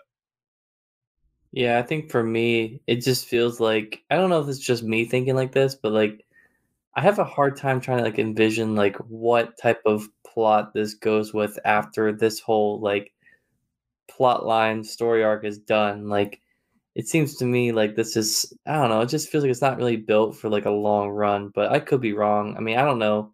I just feel like it's kind of like you know, I just feel like this story might be over in the next six issues, but then it's like where do you kind of go from there with the characters? I don't know. It's but yeah, like you said, I think this is like the perfect point where I'm just like, okay, I know a little bit about the book now. I can jump off and like still be surprised on what happens later on because I basically haven't read like the third act of this arc, whatever this that is. So yeah, it's and I like I said, it's fully for selfish reasons because I'm just accustomed to reading Kirkman's work all in those big chunks. That's how I've, you know, come with it. So it's not because we don't like it if we if we decide to get off it. I think everyone should know that. It's because we like it, but I, I'm not entirely sure yet. But if we have nothing else to say, I'll get into Thor, which is hey, the first of uh, two Donny Cates books on the show this week. We we know the next one. Uh, but this is Donny Cates, Nic Klein, Matt Wilson. Hey, it's that Thor team that I really, really like. Donald Blake's kind of just like running loose and rampant all over Asgard as uh, you know, he's crazy. And uh, the history is kind of rewritten here as he realizes he was never really a real doctor or person, but merely a creation by Odin as an outlet for him to learn, at least him being Thor, uh, to learn humanity. And he was just kind of a vessel for that. So he's kind of exacting revenge on that for never truly being real. And he takes Jarnbjorn and uh, starts basically just laying house to all the the Asgardian warriors here. He takes out Beta Ray Bill and like sucks up his power, like rendering him just like to his normal state. And then he proceeds to beat down the Warriors three and Sif, and then he makes his way to Earth, where he like he gives himself a, a cut and a shave, and he meets Jane Foster as uh, Thor is still stuck in like Donald Blake's realm, and he's gonna have to fight the the serpent inside the World Tree. Some more fun stuff here. Uh, I'm excited to see where we're gonna go with Donald Blake. And uh, oh, what's he going to do with Jane Foster? Because I don't think Donald Blake would know that Jane's been Thor before and uh, is Valkyrie right now. So I'm interested to see how that's gonna gonna shake out. But once again, Nic Klein, Matt Wilson's art, perfect pairing. Donny Cates, I trust what he's doing at this point, as I'm a huge Donny Cates fan now. So not you know taking up much more time. I'm liking this. Let's uh, talk about the end of the first arc of that Texas Blood. Yes. So our next issue is that Texas Blood number six, written by Chris Condon with art by Jacob Phillips. Our issue opens to Randy sitting by himself when Sarah walks in and tries to talk him out of what he's about to do. We kind of get some allusion to what that is uh, with, with him looking at a uh, revolver. Uh, meanwhile, the old cop, I forget what his name is, I apologize. He talks to Sarah in a diner. So he kind of pulls her in there and he's talking to her. And then we quickly pan back to Randy, who has gone to the Lost Soul bar and starts shooting up the place and kills, I think, like three people. And he just goes out to the outside of the bar and just sits down and I guess just waits to be arrested. So, and I believe he's he's killed the person he, he believes has killed his brother. Uh, so he's arrested. He's taken to the station where he's actually informed that Sarah, of all people, is the one who actually killed his brother. And he's a hard time believing this until the cop tells him, like, look, she basically confessed. So that's the end of that. Uh, somewhere else, I think it's, I believe that's Randy's girlfriend. She's like looking through some stuff and she's just trying to process about everything that's happening with Randy and what's going on with him. And this guy that was back at the bar that like stole some money, he takes his money to somebody else, like this, I forget what his name is, but uh, he takes him to this guy and this guy shoots him and basically takes his money. He's like, call in the dry cleaner and get all this blood cleaned off off the rug, please. And I'm like, wow, if you were to, why wouldn't you just like shoot him somewhere else? Anyways, uh, whatever. Uh, so at the very end of this whole thing, um, the uh, Sarah and Randy get transferred to county, and the cop has this little cat jump into his car, and he's like, "Well, it looks like Martha's gonna like have to deal with bringing a new cat home." So uh, that's the end of the story, and the issue the, the issue ends with a nice splash page at the end of kind of like some Texas cliffs, and I don't know if that's like the actual thing or whatever, but we also kind of see some pretty cool art and colors going on there by Jacob Phillips. So yeah, kind of a tragic and sad end to this storyline, but throughout it all, we've kind of had this character, you know, this cop. I forget what his name is. Mike's gonna tell you about it in the comment or shortly here, but uh, yeah, kind of cool to see that that that cop has been throughout this whole process and has kind of been that that person that we've been with along this whole journey. So curious to see what the next story arc holds for us for this uh, issue or this series, and uh, I like it. I like it a lot. So, what do you guys think? Yeah, it was good. I, I, I do have to say, I think you glossed over some bits. Like he killed the Terrells because yeah, he thought they killed his brother, but also like this is a slow descent into madness for Randy, who that was our main character. Yeah, yeah. Um, Sheriff Joe Bob was just kind of our our vessel into Ambrose County, Texas, where this is all set. Mm-hmm. And uh, and we'll get into Joe Bob in a second. Is like I, I like Joe Bob. He's a fun character, especially the way that he's played here, and then what what Condon has played for him next. This was, like I said before, this was his script, uh, film script that got turned into a comic book. I think the ending, it felt like the ending is a little rushed between issues five and six. Upon a reread, we'll uh, I'll re- reevaluate that um, when I eventually have the trade in front of me. But this was good. I I think the ending just slightly convoluted a little bit, but not not a lot um uh with the it was it was the waitress that did it um i thought that was good but yeah the the whole stealing the money thing that was super rushed but also like if I was watching it on a movie screen, I could be fine with it. Like it just felt, you know, weird laid out in a comic book, uh, kind of just like inserted in there.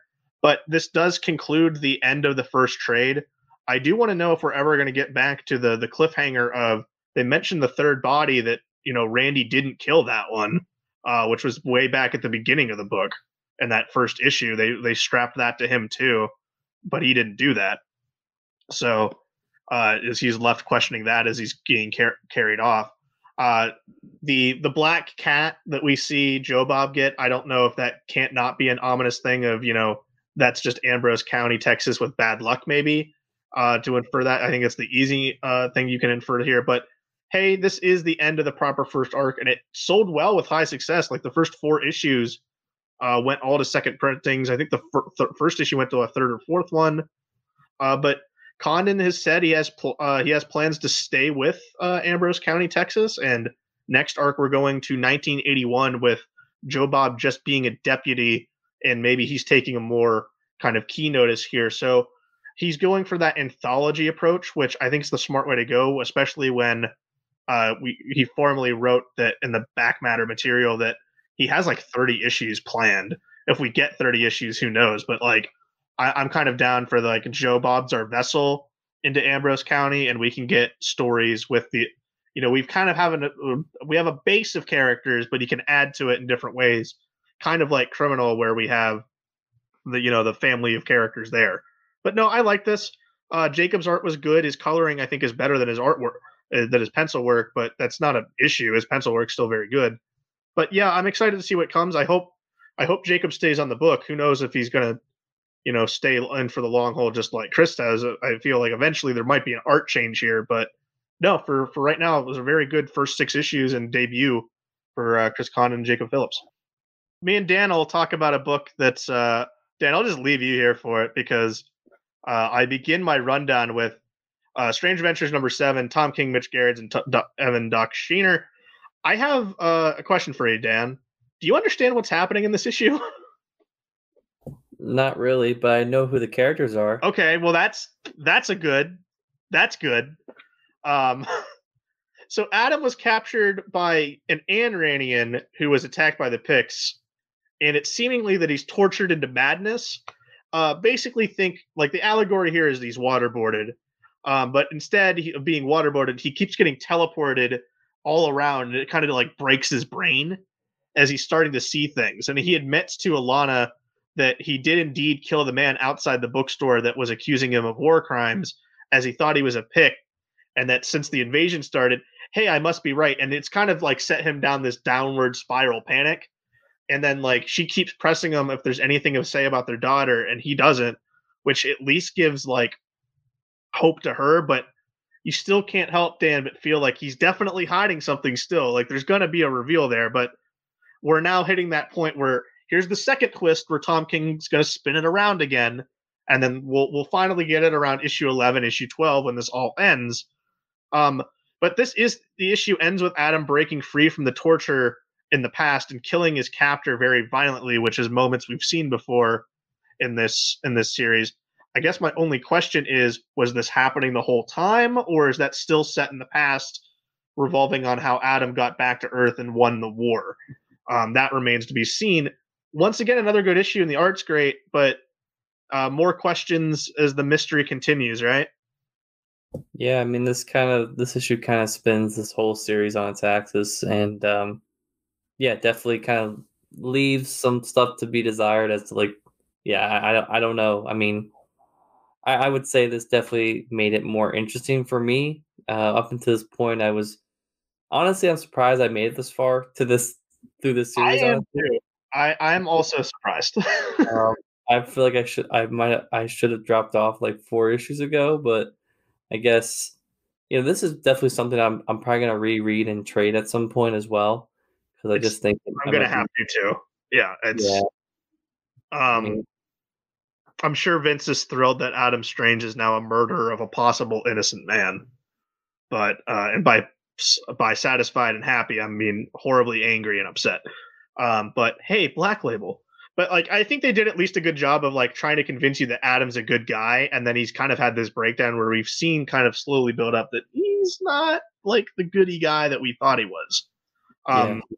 Complex. Yeah, very. He's much more of a complex, more like you know, deep-seated, violent character uh, as they're painting. Like, hey, war is ugly, and there's no true good in it, which is you know the other part of this. But we'll still go with it. I I think on my Tom King spectrum, like I'm not as high on this as his other books, though. Like I think this might be my least favorite. Well, no, Heroes in Crisis is my least favorite, so this can't be my least favorite. But yeah, I'm not as super hot on this as I was, uh, you know, Batman or Vision, for example. This is still very good though, but Yeah. it's the one that's where the the mystery is more slow build up because I, I kind of was starting to put pieces together. and That's kind of the point here.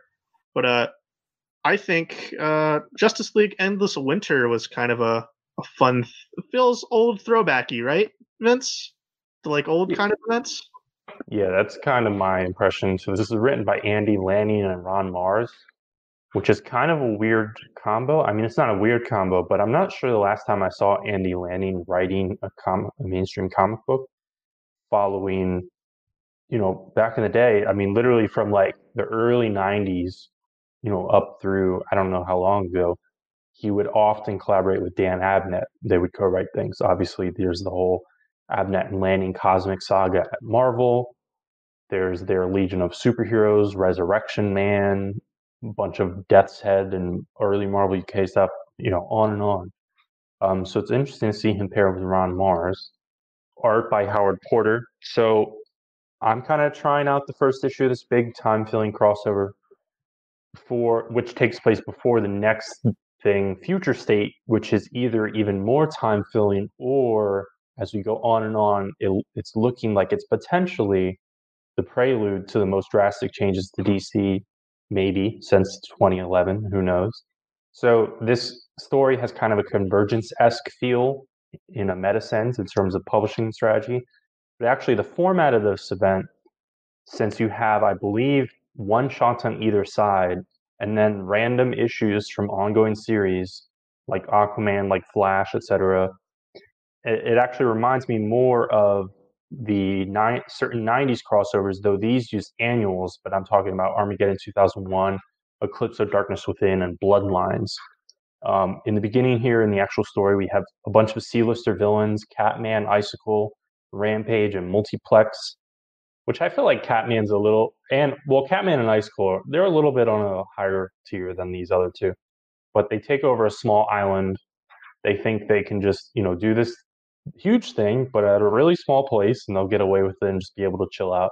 But the Justice League show up to stop them. And meanwhile, Sebastian Stagg, who I think was very recently created, I think he was created in Terrifics. Unless I'm just like really stumping it, I don't think uh, he was a character before, but he's you know related tangentially to Metamorpho. But I don't know the status of Metamorpho. Never mind, I'm getting confused. Um, I don't know. I thought did Metamorpho die in Doomsday Clock? I know Firestorm did, but I don't really know. Um, No, Metamorpho was around in Terrifics. I know, but Terrifics has been canceled for like half a year or something. Um, but whatever. And recently, and also, who the hell knows what Doomsday Clock is anymore? Yeah, but Sebastian Stagg is up to some shit, harvesting crystals from the abandoned Fortress of Solitude, which has to do with Bendis stuff. Uh, the fortress, I guess, moved. I don't know the specifics of that, but um, Barry, the kind of running like character thing is that Barry Allen is really concerned about work-life balance and figuring out how to, you know, have a successful family alongside being a superhero.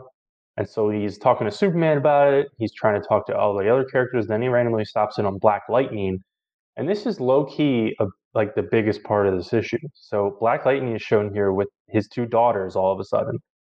And what's crazy is I think this is their first appearance in this continuity because when the new 52 started, the JSA was retconned out because so one of Black Lightning's daughters is originally appeared technically in Kingdom Come, but then uh, in Geoff Johns' JSA run, he essentially pulled like some of those Kingdom Come characters. I mean, some you know more prominently or more obviously than others, but including bringing Black Lightning's daughters into the present and you know making them parts of things. and the other one was more of a outsider slash Titans kind of franchise character. And you know, when the New Fifty Two happened with the JSA retcon, or or you know, not around, they you know the, these two characters weren't around. And then when there's finally there was technically a Black Lightning series. It was a Black Lightning, I believe, a Black Lightning and Blue Devil team up or something was one of the first arcs in DC Universe Presents or whatever the weird anthology title during the New Fifty Two.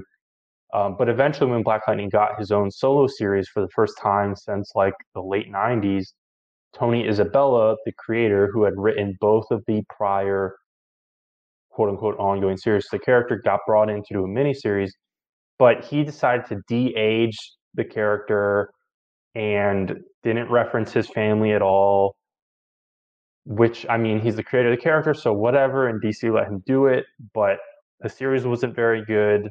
That's not at all what most black lightning fans were looking for.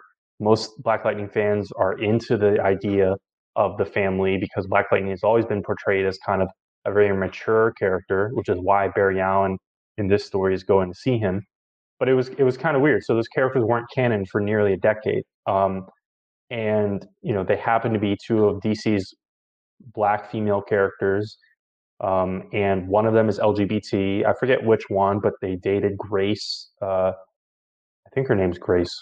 Um, back in the Outsiders, and also the the weirdest part of them not being canon in the comics is that Black Lightning has been on TV and is now going into its fourth season.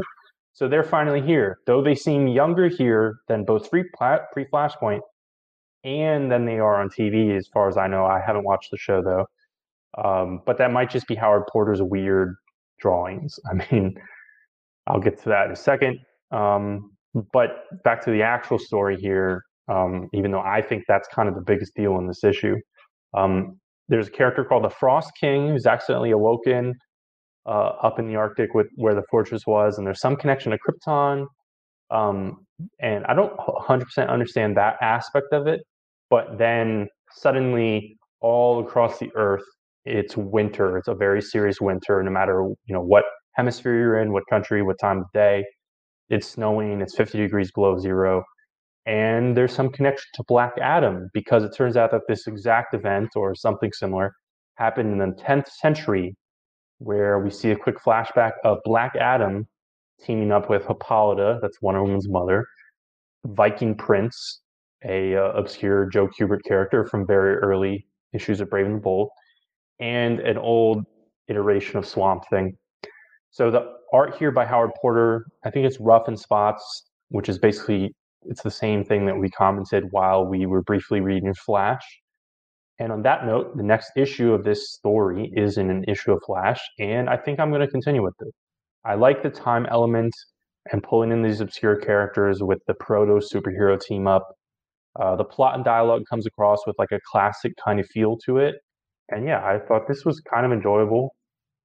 It's weird. I mean, I don't fully understand the publishing strategy and stuff. And also, I think low key, DC has like not remotely promoted this se- this series because they've focus so much more on future state, which is right on top of it. Um, so if this is really good, I think it's unfortunately going to kind of be overshadowed, and you know, unfortunately, maybe it'll be quickly forgotten. But I think it's definitely worth checking out. Yeah, this felt a lot like uh, Justice League cartoon to me too, with how well the characters bounce their dialogue off of each other. We get a big fight, a big ancient villain for them to fight. We get a mix of good characters with the you know, our classic seven, um, especially since the league is definitely more representative of the of the Justice League show with the characters involved, uh, with slight changes here and there. And I think Ron Marz did some writing for some of those shows too. So like, it, he's definitely you know taking a blueprint there. Um, and, and that's the with the feel of it. But like, I don't know, like you said, like this is throwbacky. It starts in a special, and then there's like a Superman special, but also like next parts in the next issue of Flash with just numbered it, and then we're this gives us an extra you know issue of Aquaman. So they're all going to have to be you know duking it out in different ways here, and I'm imagining it's going to be different team ups in every issue too, which should be pretty fun. I- am looking for, and I think at least uh, from most of the ones I'm reading, it looks like Lanning and um, Marz are uh, dr- uh, I'm sorry, writing a lot of this. So it looks like it's all under one writer too, which is uh, that's probably a plus. So no, Yeah. I, I like this. I thought it was fun. I, I do agree though. Howard Porter's art was it was pretty rough in spots. Like I don't Yeah, know I think- here. I think Flash Year One looked a lot better than this. Like that was some some scenes were rough.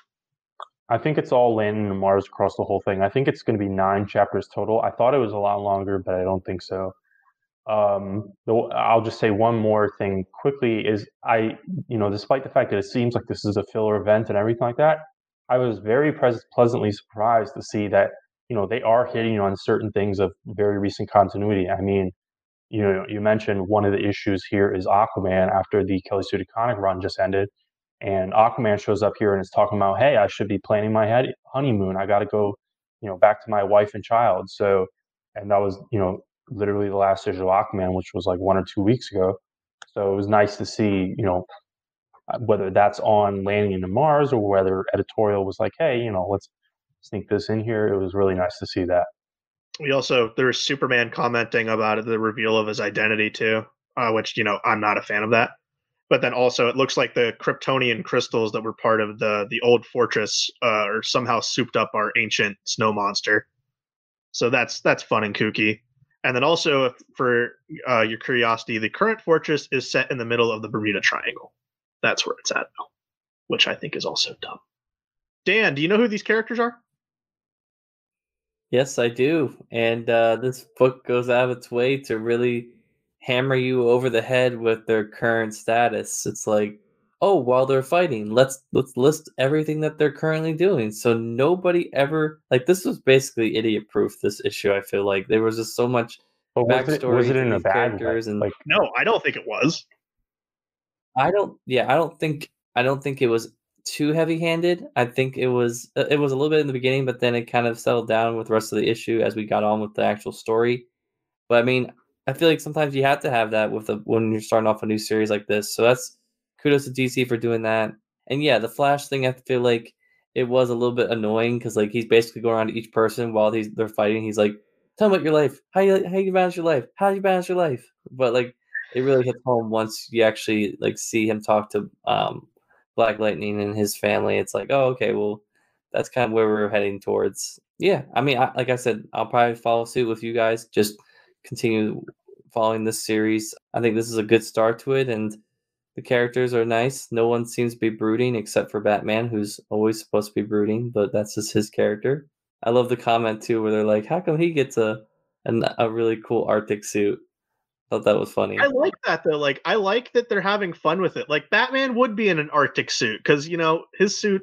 He, he's got a normal costume on. Everyone else has got superpowers. Like it Yeah. does feel like throwbacky like that. Like if you're watching a cartoon, like Batman would totally be in a snowsuit uh, because he's got all the gadgets. Which I mean doesn't really line up with continuity right now, where he's supposed to be like not as rich as he usually is. But I don't know. Maybe he's got a spare snowsuit lying around. I had fun with this. I'm definitely continuing on with it. Gentlemen, one last book on our regular rundown. Let's uh and then we got the retro. So it's kind of a loaded show. Congratulations everyone. You're getting a loaded show uh upon our return. I'll go into King in Black, number 1. Donny Cates, Ryan Stegman on pencils, JP Mayer on inks, Frank Martin on colors.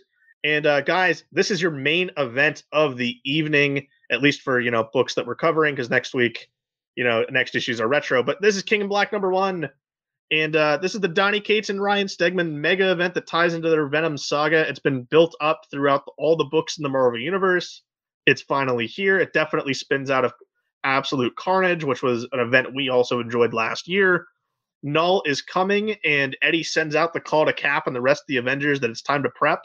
And he seals Dylan away in one of the safe houses he's found uh, for protection. And Eddie is you know his plan is to sit on the like the codex chair that uh carnage had back in absolute carnage and try to control the symbiotes on earth to fight Knull as the avengers kind of start evac and they like a wall of debris of the spare ships and stuff that were left over from empire uh to try to slow them down and Knull's forces just boom they go right through it so Knull completely wipes them out the x-men show up at one point like totally felt organic for them to show up like you could like if you were if you were watching this as like a cartoon or a movie like when the X Men showed up, I heard like the '90s X Men cartoon theme in the head. Like it was that good of a reveal for me. Um, and they're all kind of buying time as Tony, uh, Tony Stark's waiting to send in the big gun, like their their big uh, power hitter, because like they know that Knull is like it, he's got a weakness to lightning and like a couple other things. So they're sh- like throwing out anyone that might have lightning powers or like elemental forces to try to slow him down. And eventually the Sentry shows up. And uh, what happens to the Sentry is the the same thing that he did to Ares in Siege, where he gets ripped in half immediately by Knull. And then Knull gets his hand on Eddie, and he's like, "You're not the Brock I'm looking for. I'm looking for Dylan." And he takes he rips Venom off of him, um, and then drops him off a building. So Knull is the void, um, as he says here, and uh, boom, what a beginning of an opening shot here. I, I'm genuinely excited for this event, and this has a blockbuster feel to me with the way it's open. I didn't have any of that with Empire. I have it here. And seeing the whole Marvel universe have to get in on this right from the bat was I felt was done very organically and it flowed really well. Like it felt like an event that the whole universe was like prepped for. And it wasn't just like everyone's off in their own corner while this happens. It felt like they were all working together instead of just like, oh, well, Empire's happening, so we have to do our Empire thing. Like this felt built up and much more organically placed and, and paced for that matter. Yeah, Ryan Stegman, can we put like arguably the best Venom artist of all time at this point? I we might uh, have a uh, you know a contested uh, agreement on that or you know viewpoints, but man, his Venom's great, and he's great on this. He was great on Absolute Carnage. He was great at the beginning of Venom, and uh, you know, it, it's weird that Venom is now been at the forefront of the last two of the three big Marvel events, and this feels totally earned and makes sense for the for the series that Stegman and and Cates have uh, you know have crafted out for this. I really enjoyed the the opening issue of this. I'm excited it's almost like a meme that like Sentry got ripped apart again. Yeah. Like, but also like the whole thing. Didn't he kind of like that he got ripped apart again too? Yeah, it felt kind of satisfying to see that. Uh, I don't know, for Sentry though.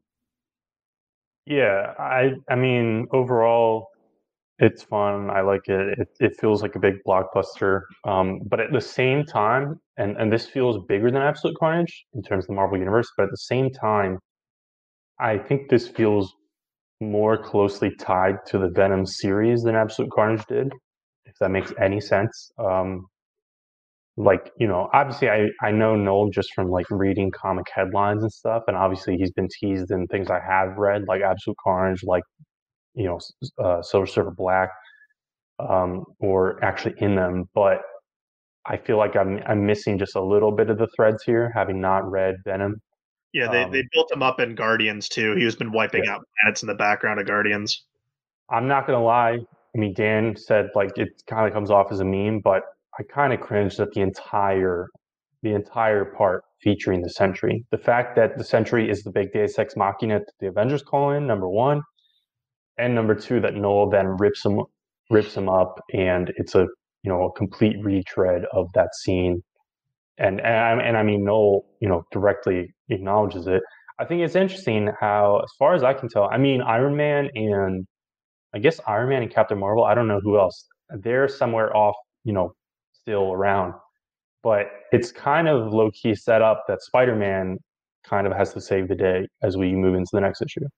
I think that's where we'll probably go, which is similar to Absolute Carnage, where Cates made it more of a Spider Man and Venom book, which I think is a smart move when you you know take it to an event level title um, for you know for sales and for wider appeal. Um, and then my other thing is is Ryan Stegman drawing Cable as old Cable. Who cares? It looked awesome. That's my point. Is who cares? It looked awesome. Well, it looks awesome because it looks almost like it's old Cable, but I don't know. It's kind of ambiguous. That that's that whole double page splash when the X Men show up is it looks gorgeous. Like the whole book looks gorgeous but that page in particular. So i guess like i, I would recommend you guys uh, do you want to join me on on this king in black journey? Are you gonna are you gonna hop on venom with me as we trade off issues now with king in black and venom? I don't know about venom but i'll keep reading king in black. Okay I, I would be surprised that you wouldn't read Venom because the next part continuing this is, you know, Eddie's being dropped off a building. We got to find out what happens to Eddie next week.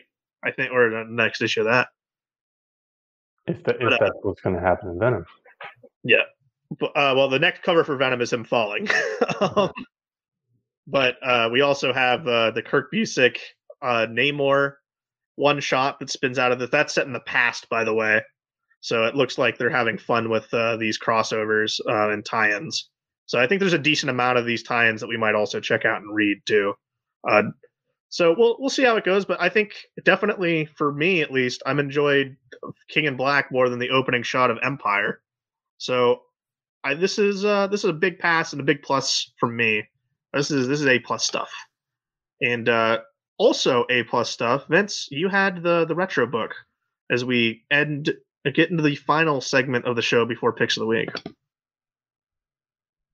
Yeah, I forget what the uh, we had one or two runner-ups for the retro that I didn't land on. I went with this. I forget what they were. They those would have been very interesting here, but I knew that Dan and Mike were you know were less familiar with this book, um, having you know not read the series. But we all know the creators, obviously BKV for the likes of Saga primarily. Plus, you know obviously we've read some of his superhero work, and I know Mike you know is very familiar with Tony Harris from Starman.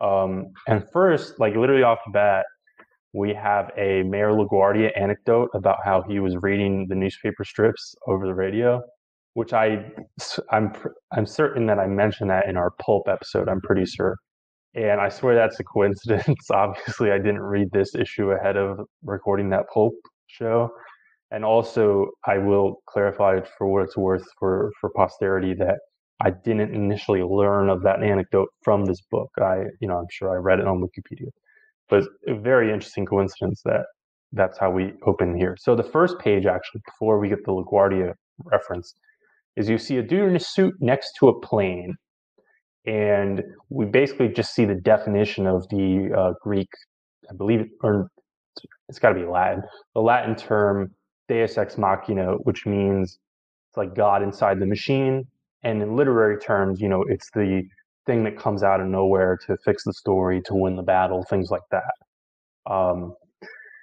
and we don't really get the full context of that, you know, opening page until as we go along. It's kind of revealed in chunks. Um, so we have a flashback to our young protagonist, Mitchell Hundred, um, and he's obsessed with superheroes, and he's reading an issue of Mike Grell's Warlord, um, which is interesting because this is a I mean, I don't know how that works legally if you s- just sneaked out an image book, and we're kind of seeing something similar in you know Donny Cates crossover. But this book was originally published by Wildstorm um, under whatever weird imprint, where Wildstorm had like sometimes there would be a Wildstorm book, which is essentially like a Vertigo book. So different printings of this of Ex Machina. Sometimes you'll see a Wildstorm logo. You might maybe there's printings that have a Vertigo logo. Nowadays, I don't know if they put the stupid black label on it. Um, but then in 2002, he's mayor of New York, and then and then we keep getting certain flashbacks as, as we see what led to that. Um, so he has some ability to communicate with machinery, and he's able to stop an assassination attempt by jamming the uh, assailant's gun with his mind. And there's conspiracy theories that he's an alien because, like, how the hell do those, you know, do those powers work? And then another flash to 1999 when he's a civil engineer and he meets up with a, a police officer, one of the patrolmen in the rivers of New York, in the Hudson Bay or you know whatever. I'm not super accurate on my uh, New York City geography. And there's something weird under the Brooklyn Bridge, and he like reaches down and check it out, and like his face gets all scarred up, and suddenly he can hear radios talking to him and things like that. And he gets his power, and he can basically communicate and control machines. Um, so you know whether it's the motor in your car or your cell phone or the, the electric grid, anything like that. And so he becomes a superhero, and he calls himself the Great Machine. And he does minor things. He's kind of not a great superhero. Like there's some idiot kids who like get on top of the subway to ride it because they think it's cool and he like tries to save them accidentally breaks one of their arms and then they almost get hit by the train so he stops the entire train system which delays you know all the commuting and and you know transit in the city for t- half a day. And you know he does it, he dabbles in it, but then he decides, all right, I'm going to give up this hero gig. It's kind of stupid, but with I'm going to kind of parlay some of that minor celebrity status and everything like that. I want to run for mayor and he works with a uh, kind of a political a city council member helps him you know teach him the ropes and get him in and everything like that and then the full reveal in the end is that he put on the suit one last time and he was able to stop the second plane on 9-11 from hitting the world trade center so the world trade center one of the two towers still stands in this universe. And uh, I think that's uh, this is from 2004. I think this may be like one of the most like most shocking or like biggest probably final page teases slash reveals in you know modern comics history. Um, I think BKV. A lot of people say that he really excels at first issues, and I think this is definitely one of the examples, though I think this series stays, you know, pretty solid. But I'm very interested to hear more of your thoughts.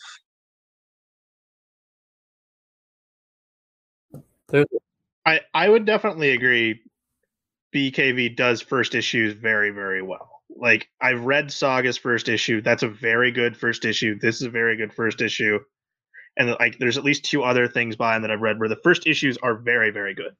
So this I, I would definitely put this up as one of the best retro books we've read because it's a Brian K. Vaughan issue one. Now I'm not the biggest Brian K. Vaughan fan, but I did enjoy this very much. And also it's kind of it's fun to look at Tony Harris's art here uh, and compare it to the beginning of Starman because there's there's differences to it for sure. Um, but it was very good. Yeah, and there are a few things to note there too. I mean, Paper Girls is another good example of a good first issue by Brian K. Vaughan. But um, yeah, I think it's interesting too to note that like this whole retcon of like not really retcon, con, but like him saying that he saved one of the towers from that. This is only three years after that event yeah. occurred, less than three years actually. So very bold. Yeah, I was gonna say pretty still fresh in a lot of people's minds, and um, also a little weird that he did not stop both of them. Also, you know, like kind of curious to see like how that affected like the whole event actually in the first place. Like, does it really lessen the impact that 9-11 has on the world? I don't know if that's really something that this book goes into that much, but um, yeah, I know that this they came out with an omnibus for this a few years ago, right? No, they came out with hardcovers, and it's getting a. It's the I think it's the first book that's getting the no, it did get an omnibus, but it's also getting yeah. the. Uh, you're right, Dan. It got a, a, one of those huge omnibuses that DC publishes that you can murder someone with because it's huge. Um, because it's I think it's 52 issues and like four specials. Yeah, um, 50 bucks. Yeah, and uh, though I think this might be the first one that's getting that compendium treatment that DC's experimenting with. Hmm. I might pick it up then. We'll see. Yeah, I, yeah, it got a humongous omnibus. You know, it's probably like sixteen hundred pages or something. And Can't I think read it. Book stand to read it.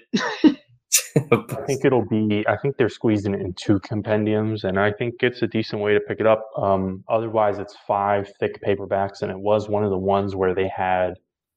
I'm pretty certain they did the hardcovers and then they did the paperbacks. Um, whereas some of them, they did the hardcovers and then didn't do the paperbacks. Like that's what they. That's what happened to Scalp.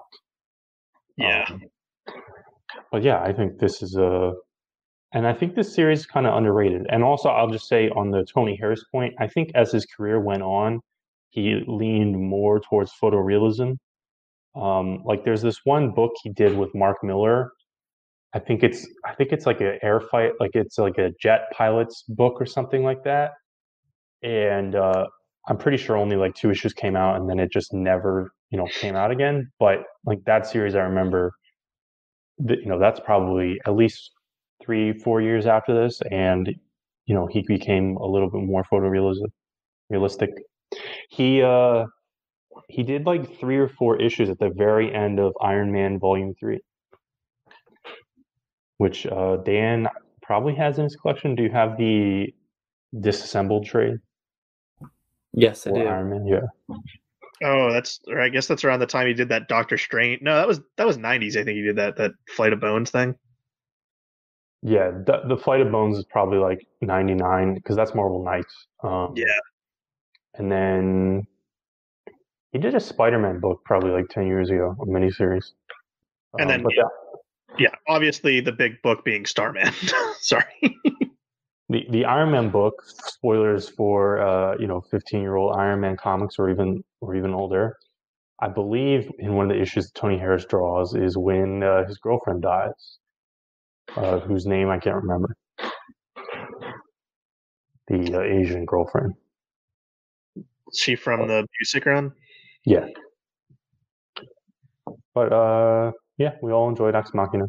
No, no, it, it, I don't feel like we talked about it. Like, no, it's a very, very good first issue. You should re- read it. I mean, I'm th- this left me very, very wa- much wanting to pick up the rest of the series because it's a very, very uh, intriguing first issue that makes you really think of the implications of this. Now, this guy saved the the second plane uh, world of 9/11, and uh, you know, having grown up and now lived in that world, it, it might be fun to go back and uh, kind of look and see remember what the world was like at that point you know now looking back and uh, learning about it. But no very very good first issue. And gentlemen picks the week.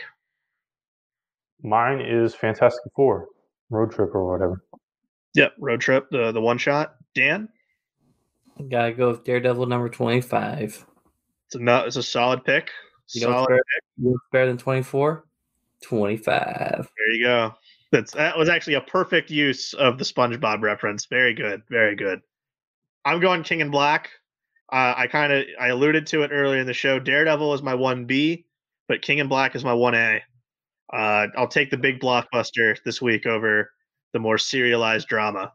Uh, any other week though daredevil 25 wins it. Interesting to note is as big as of a tom king batman fan i am it's not wasn't batman catwoman number one? Wasn't the pick of the week I was I, I was almost certain that that book, when it was announced, was going to be my my pick, but it, it was not. Um, I think I'd probably have it numbers the number four after because I'd put Fantastic Four above that Batman Catwoman number one too. It was a very solid week of books on a kind of huge return. We had 14 books and almost a two hour show, but thanks for sticking around, guys. And uh, this is the part of the show where we get to the ending. This is the part where I tell you hey, wash your hands and wear a mask when you go outside because uh, cases keep spiking in the holiday season as we approach uh, what could possibly be a very long winter. But also, you know, uh, happy Thanksgiving uh, to you guys. We said it last week. We'll get say it to you again. But hopefully, with that, that's all we got for this week. We'll have more stuff for you this week.